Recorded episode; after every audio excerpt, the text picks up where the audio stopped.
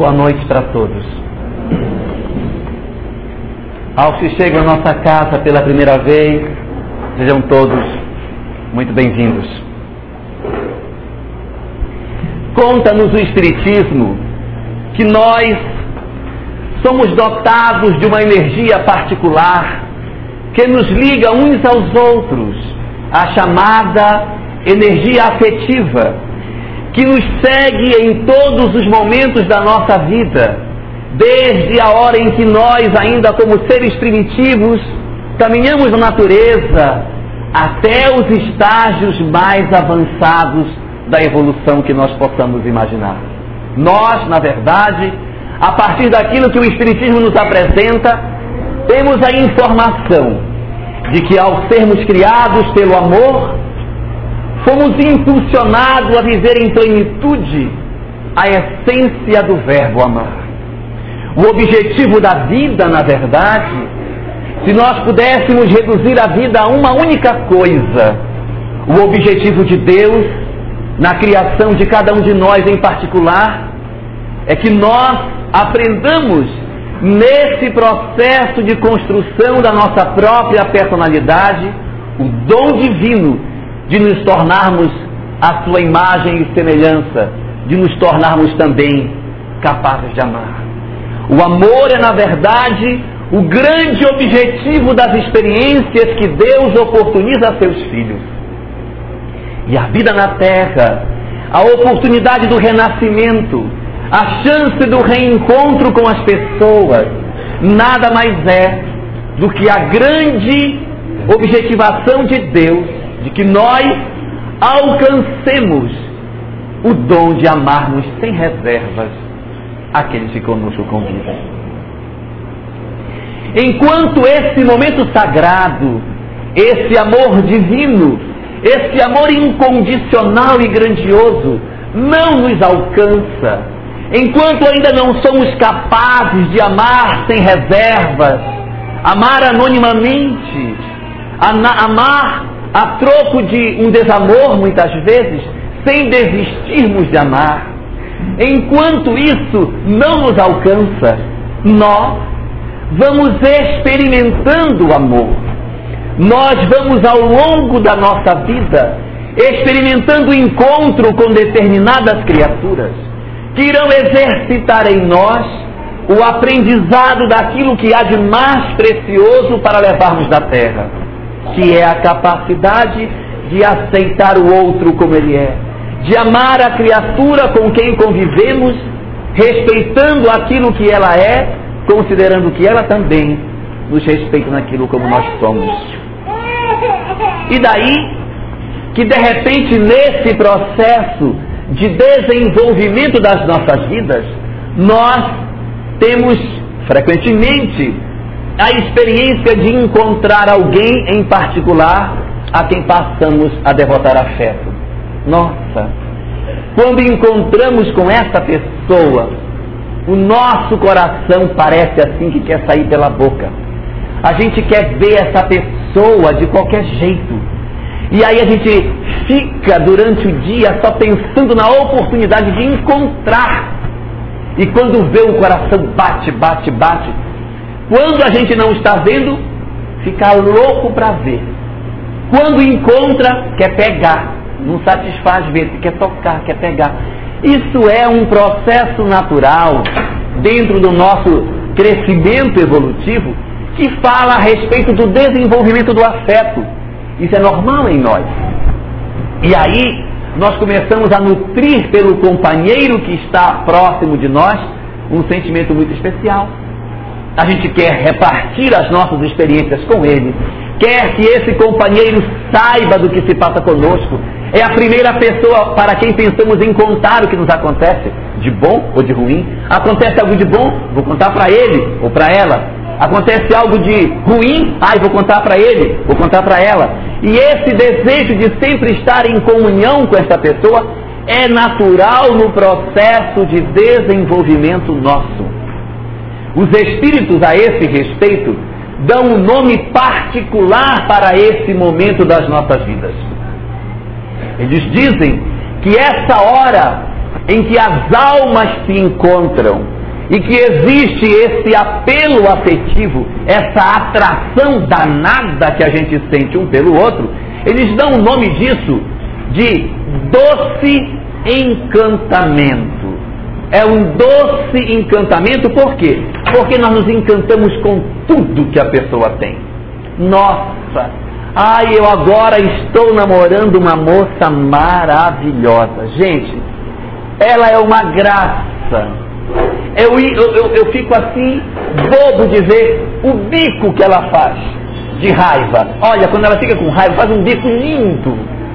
Tão lindo aquilo. É tão, é tão assim, é tão engraçadinha ela que outro dia ela não chutou a porta do meu carro que até amassou.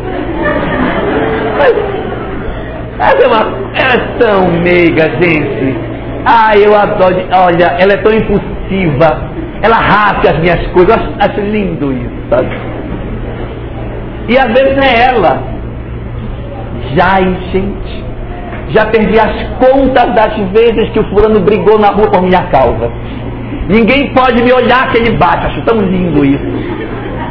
A gente vai na festa e ele bate nas pessoas da festa.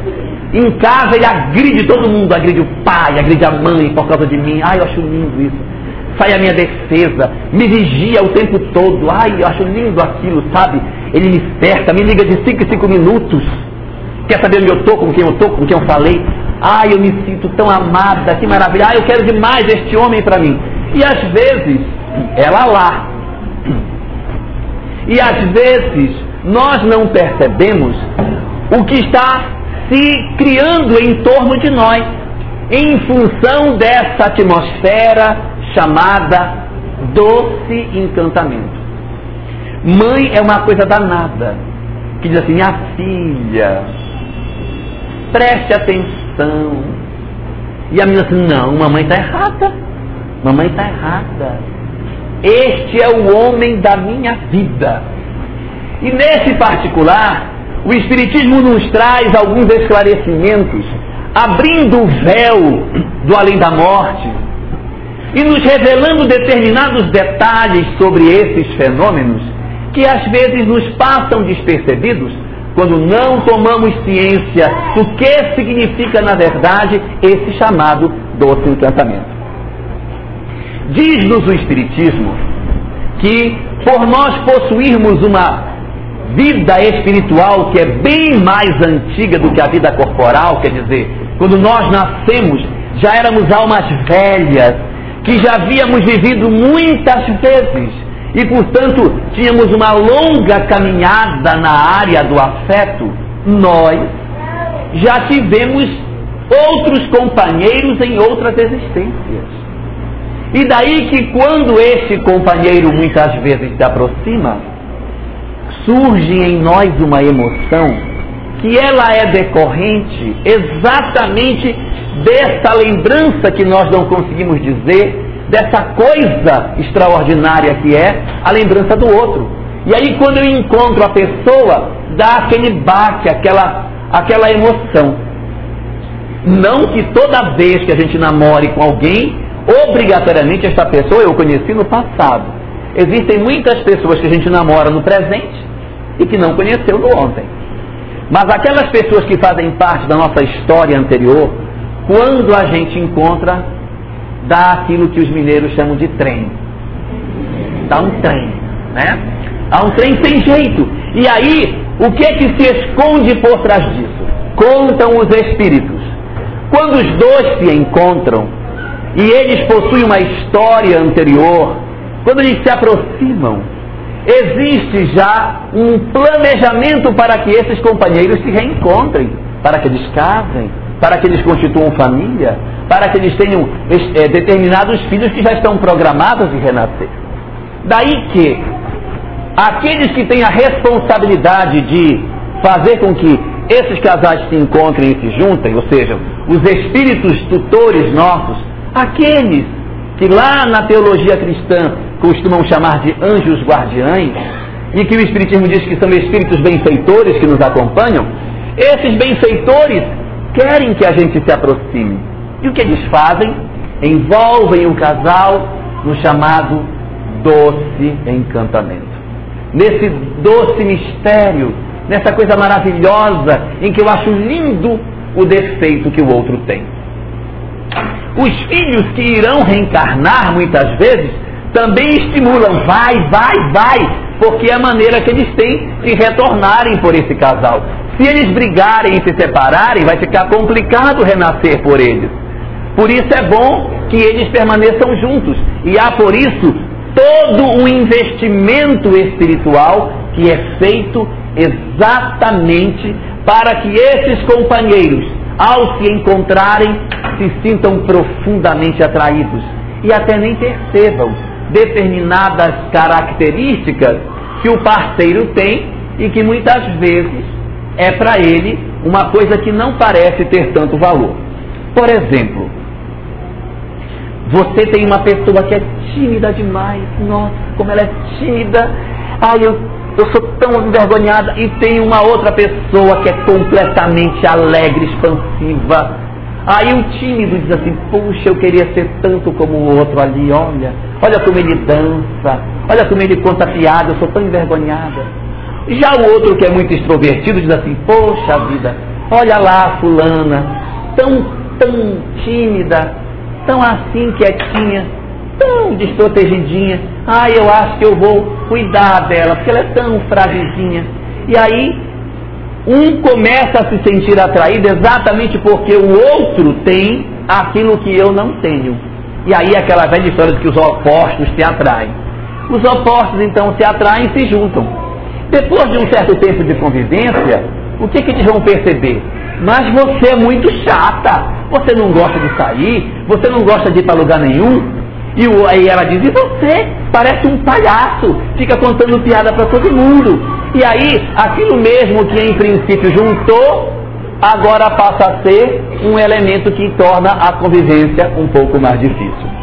Mas aí, esse doce encantamento vai, vai vivendo, vai atravessando os dias, nós vamos vivendo isso sem perceber que, à medida que o tempo vai passando, laços vão se formando, vínculos vão se estabelecendo, até que nós decidimos que aquela pessoa é a pessoa com quem a gente quer dividir o resto da vida. Passamos a estar com ela.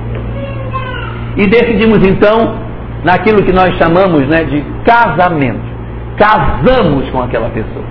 E não percebemos muitas vezes o mar de interferências espirituais que se escondem por trás de experiências eh, dessa natureza. Nem todos os casamentos que acontecem, na visão do Espiritismo, são casamentos que obrigatoriamente têm um vínculo espiritual anterior. Nós não podemos cair na crença de que todo mundo casou com alguém que conheceu no passado. Seria uma bobagem pensar assim. Porque se todo mundo hoje casou com quem conheceu no passado, então no passado eles se conheceram no passado. E no passado, então, conheceu quando? Se a gente for puxar para trás, se todo mundo se conheceu antes, começou quando? Então é lógico que alguns casamentos, na verdade, eles começam as suas relações nessa existência. São casamentos que surgem no grau de evolução que nós estamos, aonde as pessoas se juntam a partir de um conhecimento que se dá agora, nesta existência. Essa pessoa eu não conhecia do ontem eu estou conhecendo agora. Eu olhei para ele, eu gostei dele, ou ela gostou dele, e aí começa uma relação que não tem necessariamente um vínculo espiritual anterior.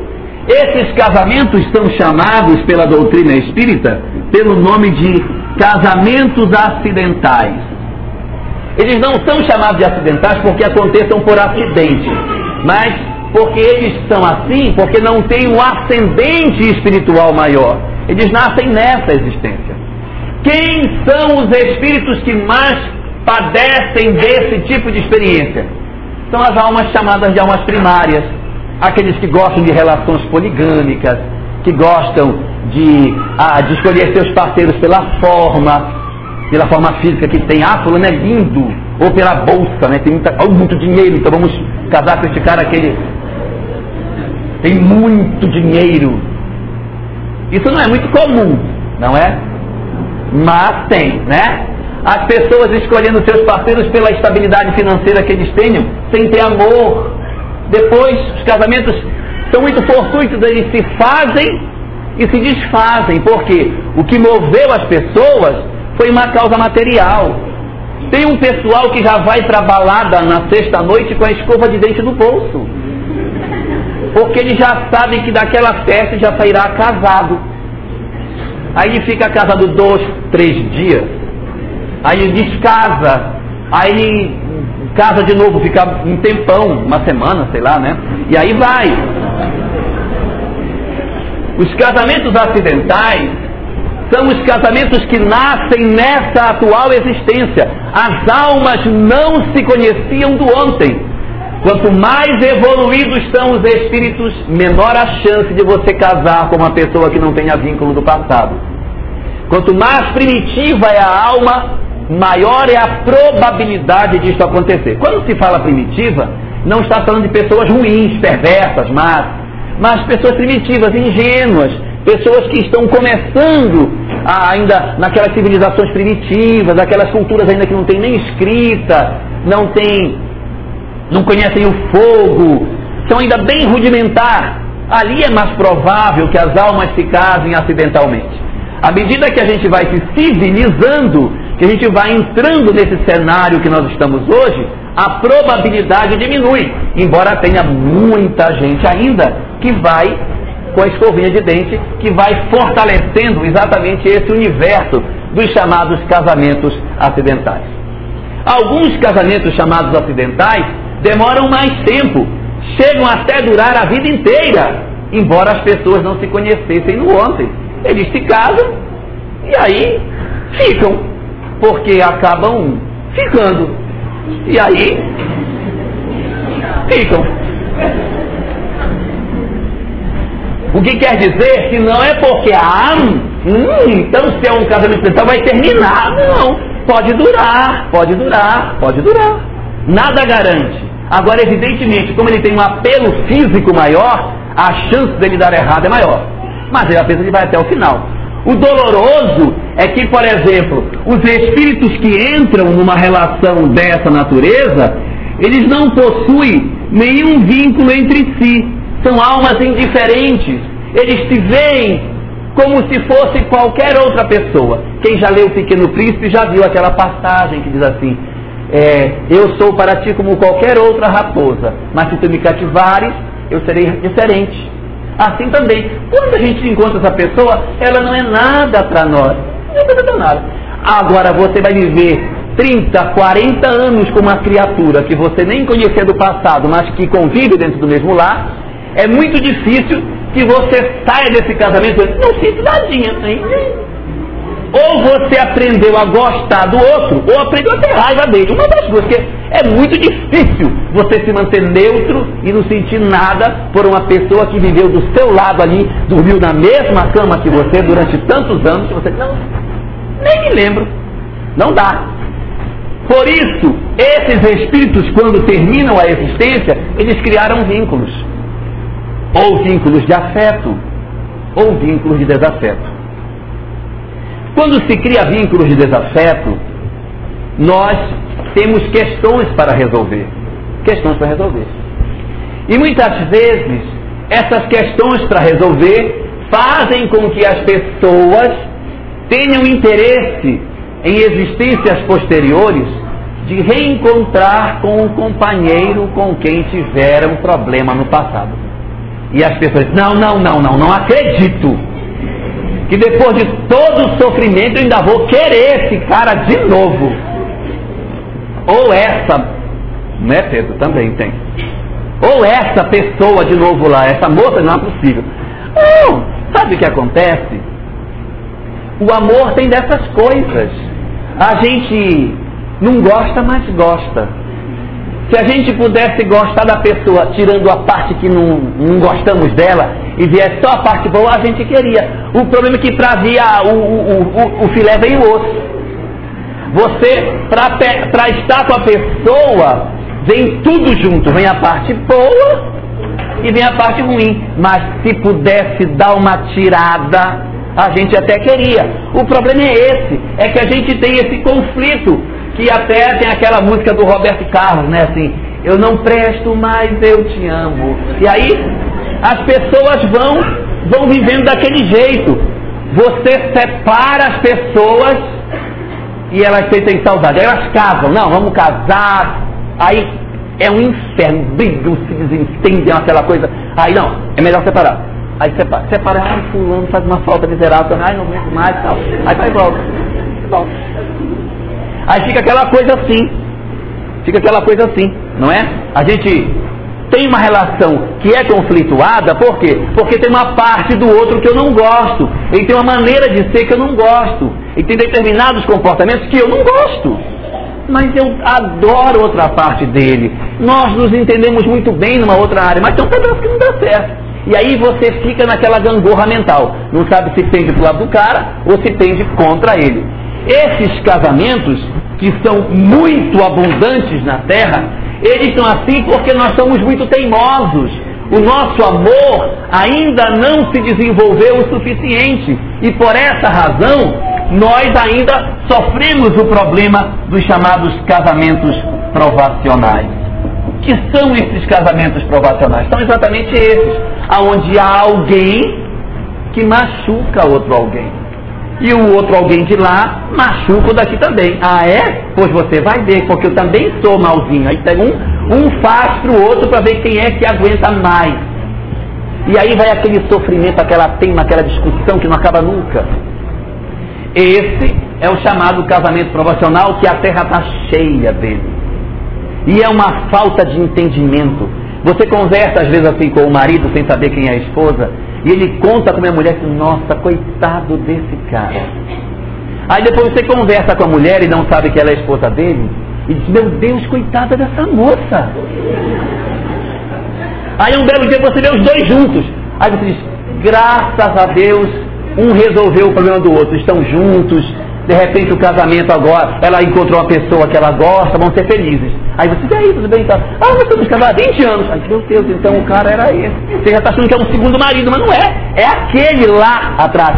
A visão que cada um tem do outro é horrível. Por quê? Porque nós temos alguém do lado de cá que vive uma condição de dor. E temos alguém do lado de lá também numa condição de dor. Não é? Vou colocar aqui uma condição típica, né? Que é o, o homem pobrezinho, coitado, né? E a mulher ali, eu até acho que deveria ter a delegacia do homem, né?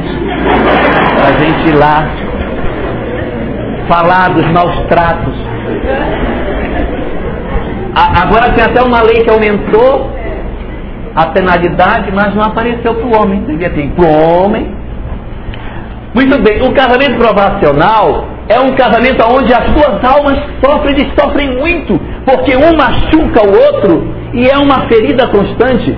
Eles funcionam como se fosse dois porcos espinhos no inverno. Quando faz frio no inverno, eles têm que se agasalhar. Aí quando eles se agasalham, um machuca o outro, aí se afasta porque dói. Aí sente frio, aí ele volta. E aí eles ficam nesse vai e vem, vai e vem, até agasalhar os espinhos e chegar um equilíbrio entre a dor e o calor. Aí aqui tá bom. Aí fica naquela posição onde se for mais dói, se for menos faz frio. E a gente vai neste exercício aprendendo a conviver. Uma série de casamentos na Terra são assim. Porém, existem situações aonde no exercício da relação alguém, um dos dois, acaba começando a perceber que a vida não deve ser assim.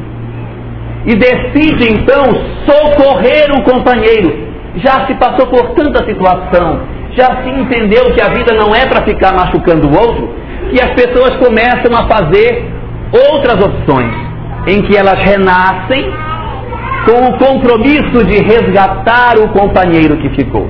Já é um outro tipo de casamento. São aqueles aonde eu tenho uma mulher ou um homem que já ama demais. E exatamente por amar muito ele diz: Não, eu quero ajudar quem ficou para trás. e vai ao encontro daquela pessoa que você diz, mas não é possível. Não acredito, não é possível. Faz. Faz porque ama muito. E aí você encontra aquelas mulheres extraordinárias que casam com aqueles maridos estranhos, que ela vai juntar ele da calçada duzentas vezes.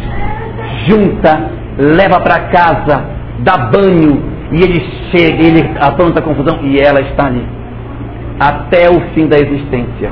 Existe um, um fenômeno social que é muito comum e, e, e não é nenhum demérito para as mulheres, mas é uma coisa assim muito interessante que isso acontece. Isso acontece com muita frequência. Há o casamento nesse modelo da mulher que está em socorro a alguém que está caído. Ele apronta, apronta, apronta até que um dia ele decide ir embora. E ele vai embora e deixa ela sozinha com os filhos. E ela fica ali naquela batalha para arrumar a casa, para fazer. E ele curtindo. Uma beleza, agora sim, agora está ótimo. Aí vai, curte, curte. Lá na frente ele adoece. Quando ele adoece, a companheira com quem ele está não quer ele, porque ele ficou doente. Ele caiu da escada, se quebrou, agora não pode mais trabalhar, tem que ficar de cama. Ou ele pegou uma doença séria e não tem como cuidar, a outra diz, não, meu filho, você assim, vai pensar nos meus costas. E costuma não dar o apoio que ele quer. O que acontece? Ele volta para o lar antigo. E o que é pior? Ela recebe. Ela recebe. Aí põe ele para dentro de casa, cuida dele, cuida dele. E quando os vizinhos dizem, mas não é possível, aí ela tem sempre a mesma resposta. É o pai dos meus filhos. É sempre assim. Né? É o pai das crianças, eu faço isso por eles. E ela, na verdade, se desdobra em amor a esses casamentos que possuem essa determinada característica, fala a doutrina espírita que o nome dele é casamentos sacrificiais. São sacrificiais porque há alguém que já se levantou para socorrer alguém que ainda ficou para trás. Ou vice-versa, não é? A mulher que já se levantou e que socorre agora o marido que ficou para a retaguarda. E é interessante o amor que essas pessoas têm. É impressionante isso. Ele diz, mas meu Deus, da onde esta mulher tira forças? Tira forças porque são almas grandiosas, são almas extraordinárias, e exatamente por serem como são, exatamente por elas serem como são essas almas, elas encontram recursos dentro de si para perseverarem na luta de socorro ao companheiro. E a espiritualidade se mobiliza em favor delas. São pessoas que possuem uma assistência espiritual extraordinária. E se você for tentar entender as razões que ela tem, fica difícil. Porque as razões são razões emocionais, que não passam pela razão pura, porque estou medindo a ponta do lápis, não deveria fazer. Mas o amor é soberano. E por isso, como elas estão mais avançadas acabam fazendo isso com certa facilidade. Há também um outro tipo de casamentos, que são os casamentos afins. Os casamentos afins já são aqueles das almas que já conseguiram se levantar. São espíritos que, na verdade, descobriram que possuem afinidades razoáveis de entendimento e, por essa razão, já vivem num clima de, de uma relativa tranquilidade. Não se quer dizer com isso que sejam espíritos que nunca brigam, desentendem, discutem, mas a harmonia é a tônica maior daquilo que eles estão vivenciando. O casamento afim é aquele onde as almas se acompliciam porque se gostam. Há, há muito mais harmonia do que desarmonia no casamento. Aí nós temos os casamentos acidentais, os provacionais, os sacrificiais que são menos comuns, os afins que são bem pouquinhos na terra, e há outro casamento, o quinto tipo, chamado casamento transcendental. É quando eles se casam, não por conta deles, mas para que o relacionamento deles permita o atendimento a uma comunidade, a uma ciência, a, uma, a, uma, a um país. Eles se casam não por eles, mas pela, pelo serviço que os dois juntos irão prestar a uma coletividade. Esse é o chamado casamento transcendental. É quando transcende a própria função interna no casamento, indo muito mais além do que o próprio casamento afim. O objetivo, portanto, nosso diante da doutrina espírita é a percepção de todas essas tramas que existem em redor das nossas vidas. Porque há um, um universo de questões espirituais que nós muitas vezes não percebemos. E nós enveredamos pela trilha do casamento sem atentarmos em qual desses cenários nós nos encontramos. O que é que nós podemos fazer? E como na terra, os casamentos provacionais e os sacrificiais são aqueles que indicam para nós medidas urgentes, no sentido de, de cuidar para que eles sejam casamentos mais satisfatórios, mais felizes, o Espiritismo nos traz uma série de informações que nos ajudam a melhor lidar com esses dramas que são tão comuns na vida da Terra. Conta-nos o Espiritismo que é natural, esperado pelo grau de evolução, que nós tenhamos conflitos. Pela nossa incapacidade de amar plenamente, nós temos limitações. E essa nossa limitação espiritual acaba produzindo nos casamentos determinados problemas que nós precisamos evitar com que eles aconteçam. Eles nascem, na verdade, eles estão fermentados todos no nosso pensamento. Nós, antes de agirmos contra o cônjuge, nós passamos por uma etapa em que a gente só pensa, mas não tem coragem de falar. É quando o mal está apenas no pensamento. Depois, quando a gente continua naquele estado mental, nós contaminamos a boca. E aí a gente começa não só a pensar, mas começamos também a falar mal dele, a reclamar da pessoa fulano é péssimo. Você vê que às vezes a pessoa casa e aí o casamento começa, não, fulano é ótimo, ele é ótimo. Ela até vê algumas coisas, mas não tem coragem de falar.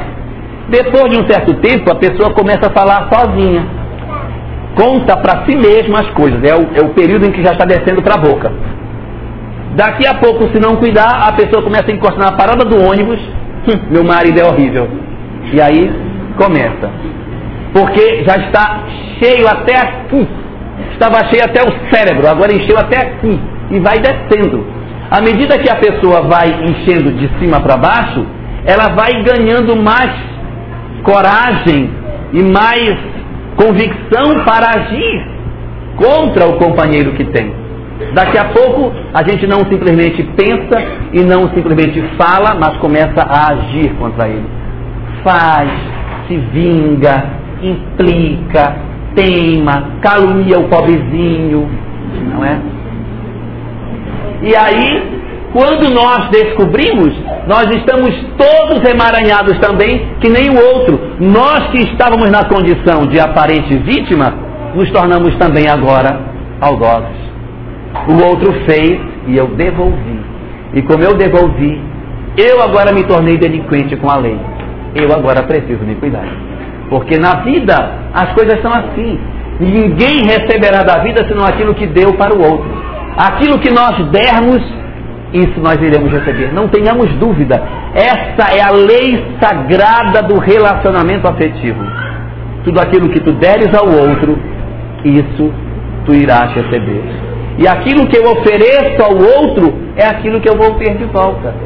Se o outro me agride e eu agrido de volta, eu gero um círculo vicioso de desamor, e esse círculo vicioso de desamor vai produzindo um esgarçar da relação. E alguém precisa parar essa roda que gira.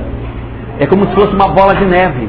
Quanto mais ele faz, mais eu faço, para ver quem é que grita primeiro. E a gente vai se segurando e vai chorando sozinho no travesseiro, vai reclamando com as pessoas, não tem coragem de se abrir e vai deixando com que a nossa relação seja corroída de dentro para fora.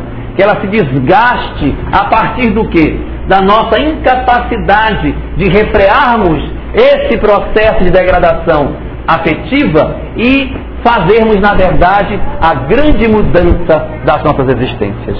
A grande mudança que o Espiritismo propõe é a transformação dos nossos objetivos de vida das nossas razões maiores. Quando alguém, por exemplo, tem um conflito familiar, passa por uma dificuldade em casa, é muito comum que as pessoas digam assim: Ah, está insatisfeito? Então você merece pessoa melhor.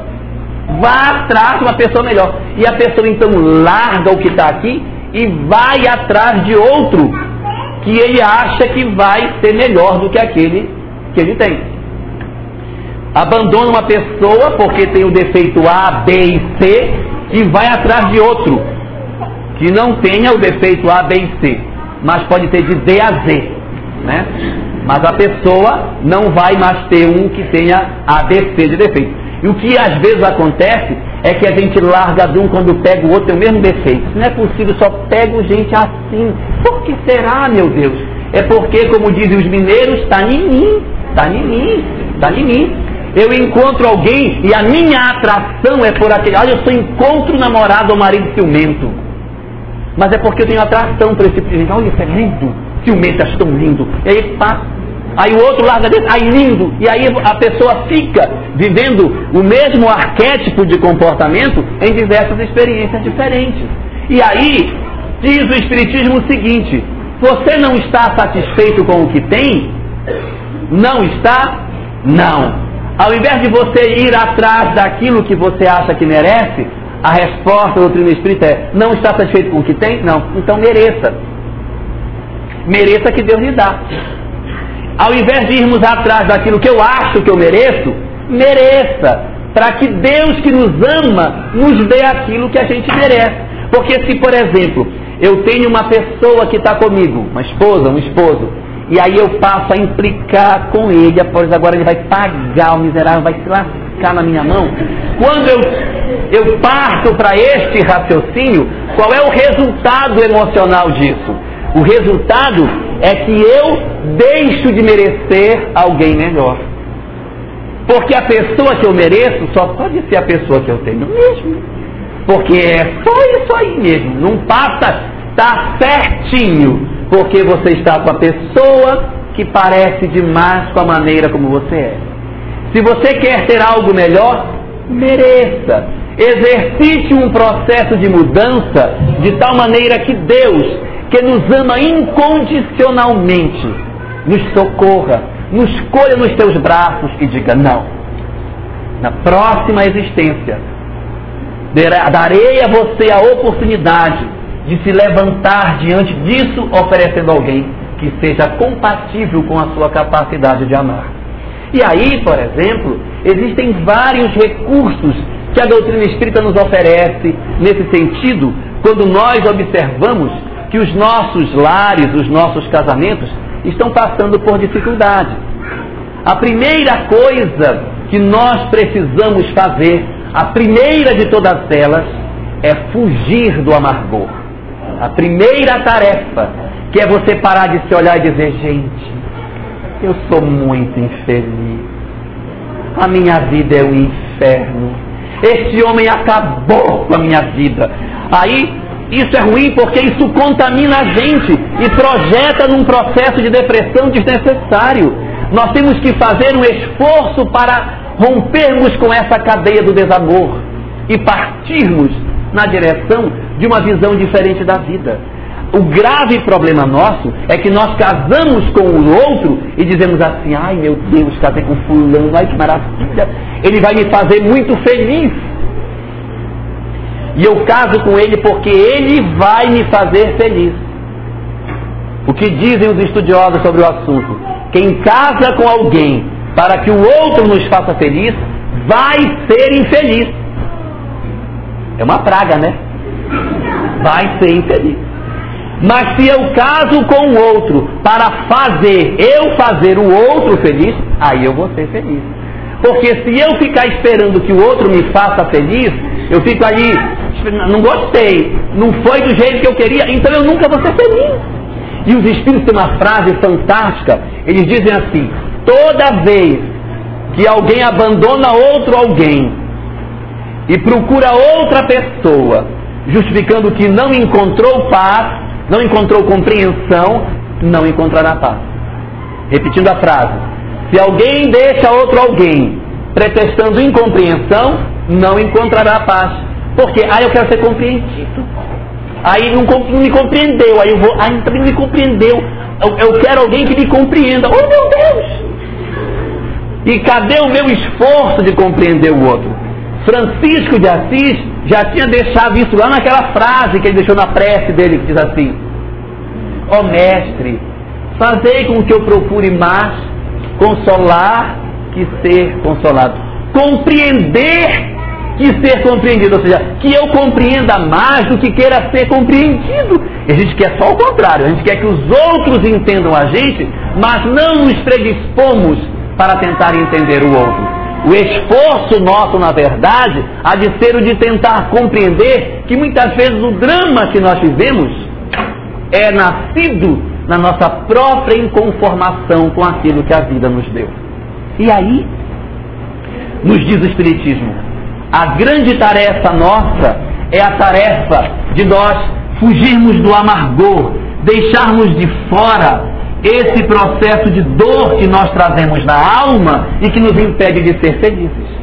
A segunda coisa que o Espiritismo nos sugere que a gente faça para que a gente consiga crescer, para que a gente consiga trabalhar, é o processo de ressignificação da dor.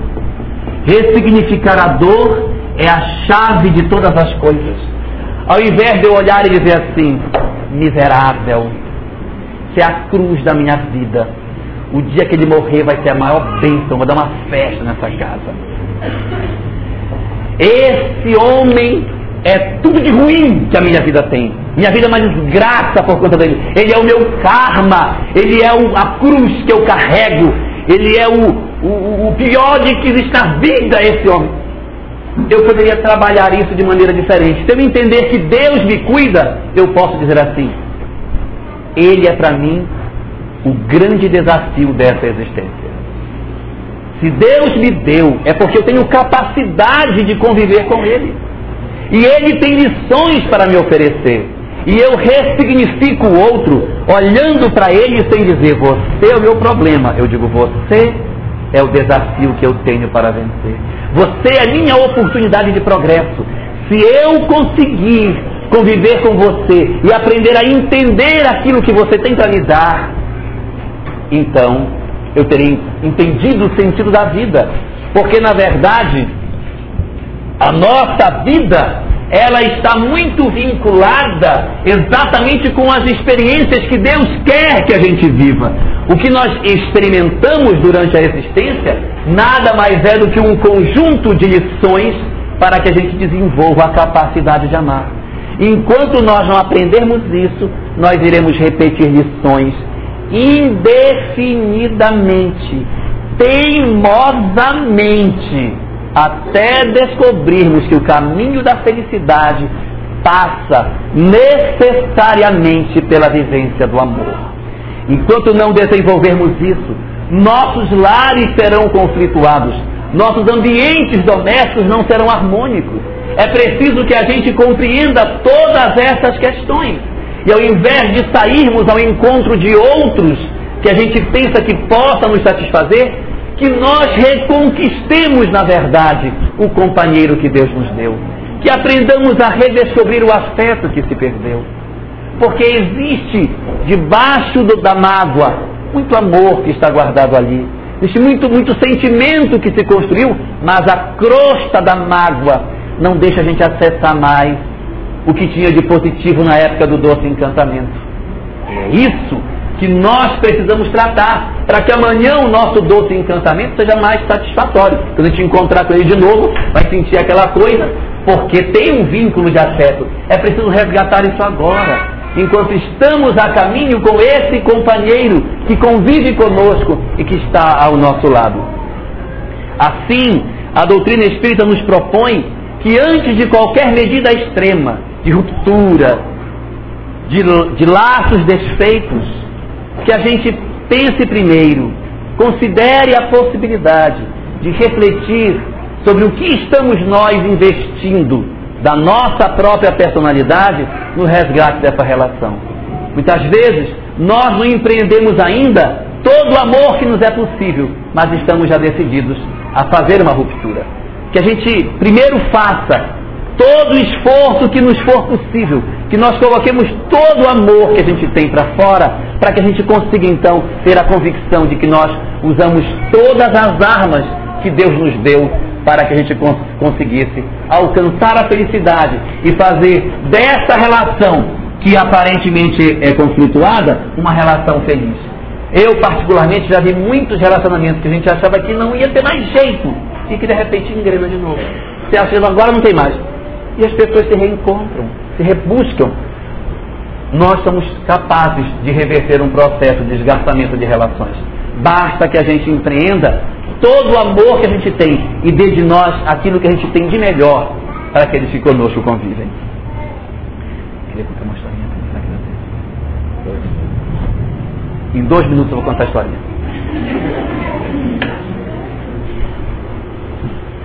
Havia uma região aonde se plantava trigo, muitos trigais enormes, e entre esses trigais havia um plantador de trigo que plantava trigo diferente de todos os outros, e todos os anos esse plantador de trigo ganhava o concurso por ter o trigo mais maravilhoso de toda a redondeza. E o mais impressionante é que todos os anos, depois que ele sabia que ganhava o concurso, pegava as sementes cobiçadas e dava para todos aqueles que participavam do concurso. Os vizinhos ávidos pegavam as sementes, plantavam e nunca conseguiam vencer. A mesma semente, a mesma semente vitoriosa, plantavam e não conseguiam. E no ano seguinte a mesma coisa, e a mesma coisa, e a mesma coisa. Depois de muitos anos, os vizinhos não aguentavam mais perder toda vez para aquele mesmo homem que ao final do concurso, toda vez, ainda os humilhava, distribuindo a sua semente excelente para que eles pudessem ter a chance de vencer sem conseguirem ganhar. Os vizinhos se juntaram e foram até ele e disseram: Estamos cansados de perder, não aguentamos mais você nos humilhar dessa maneira. Nos diga, por favor, que segredo existe que nós plantamos a mesma semente e não conseguimos o mesmo resultado. E o plantador de trigo olhou para os seus companheiros, riu e disse: O segredo é simples. O trigo é uma planta que não semeia a si mesma. Ela precisa da planta vizinha para se polinizar. Quando eu dou o meu trigo bom para vocês, eu fico cercado do trigo ótimo. E por isso, o trigo excelente fecunda as minhas plantas, que sempre melhoram. Mas o que é que vocês têm feito com a semente boa que eu tenho lhes dado?